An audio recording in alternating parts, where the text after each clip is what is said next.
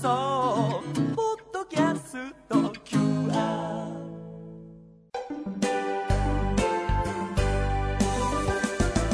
日立ハイテクプレゼンツ大村雅樹のサイエンスキッズポッドキャスティング。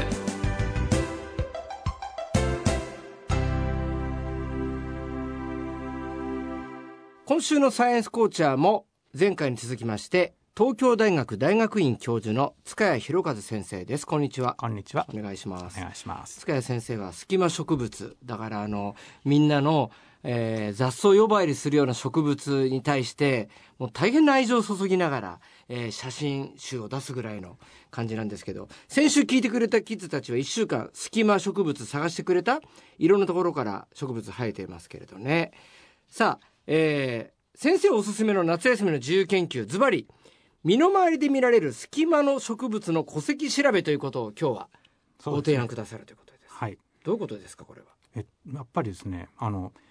今までに2冊隙間の植物の本を出しましたけども、はいそれでまあ200種ぐらいあるんですね。はい。なんですけどもいまだに僕自身が街を歩いていて少なくとも1ヶ月に1回ぐらい今までこんなの見たことないぞっていうのを見つけるんですよ。うん。へえ。え、新たな発見があるんですか？はい。今まで隙間にいたのを見たことがなかったけど、あ、これも隙間に入るんだねってやついるんですよ。植物は知ってるけれど、はい。隙間にいるところが大事ってことですね。あ、わかりました。はいはい。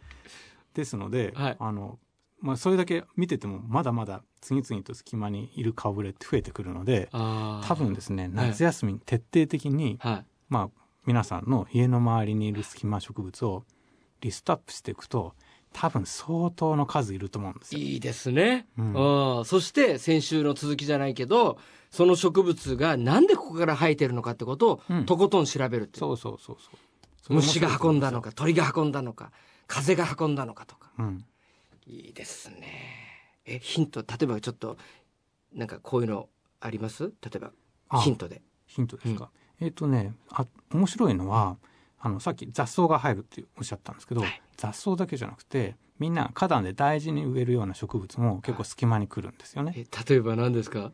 夏だと、あよく花壇に植えてあるペチュニア、花の色が赤だったり紫だったり結構派手なやつが、は今いっぱい品種改良されて、小学校の花壇にもよくありますよね。りますね。はい。うんうんで最近は黄色いのだったり、はい。あとペチュニアの禁煙種の別のやつと掛け合わせてできたサフィニアとか、はい新しいやつが次々生まれてるんですけど、はそれができるそばから新しい品種ができるそばから隙間に逃げ出してるんですよ。はい。なのでそういうのを見てるだけでも結構な顔ぶれがあると思うんですよねだ。からそれが花壇じゃなくて、うん隙間から生えてたら、そこから研究スタートさせるってこと。でもともとどこにいたんだろうねってうん辿っていくことも多分できると思うんですね。あ、その元々の母体がどこにあったかってことですね。そうそう近所に植えてるうちがあったり花壇があったりすると思うんですよ。ちょっと探偵みたいで面白いじゃないですか。隙間探偵。そう あと、夏は海ですよね。海ですね海では隙間植物って、な、あの、砂浜は植物ないですよね、まずね。うん、砂浜もねあることあるんですよある。うんえ、砂浜でも砂をかぶっても砂をかぶっても耐えられるような植物ってやっぱりいえて、えうん、そういうのもいるんですけなどやなんていう植物ですか？あの例えばハマヒルガオなんかは、ハマヒルガオ。うん、あるツルなんですけども、はい。もう砂に埋もれてもすぐそのツルを上の方に伸ばしてっていうことを繰り返すのでちゃんとあのあの砂浜でもやれるやつがいます。岩場だったら結構いそうですよね。そう磯がいいですね。磯のところ、ね、いそうね。はい。足切らないようにしなくちゃ。そうそう。そうそう。ちゃんと足をええ。保護しながら歩かないとはい。それ例えばどんなものがいるんですか、うん、磯だと今回のもの載せてますけど、はい。あのタイトゴメって黄色い花が咲くちっちゃい植物なんですけどあれよく磯の近くの、えー、よくあの護岸工事しちゃったり、はいあの潮止めにはい石垣作ったりするんですけど、ああいうところに結構生えてたりしますよ。なんかあれですね先生と話聞いてるとあの本当は自然界に生えてる植物の方が本当は健全なんだろうけど人間が人工的に手を加えたところから生えてくるとまた先生興奮しちゃうんですよね。そうですよ。まあ、うまく使ってるなっていう で。すよね、うんそこですよね。だ今護岸工事でちょっとすごくあの海の風景が損なわれるかなと思ったんだけどそこから隙間植物来るとたくましいっていう。うん。あまあ、そういうのが言ってくれればね、ね。あの、ちゃんと風景になりますよね。そうか。先生2ヶ月に1回新しい発見ってのは最近じゃありました？ありますねやっぱりね。どこでどんななシチュエーションで何が生えてたんですか？いやそれはね、うん。企業秘密ということえで教えられない、えー？まだまだいっぱい出るんですけどね、はい。えただいまだに見つからないのが、は夏だと皆さんあの夏の花っつったらひまわりじゃないですか。ーうん。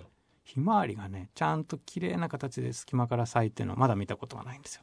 ぜひ見つけてほしいな。僕もないです。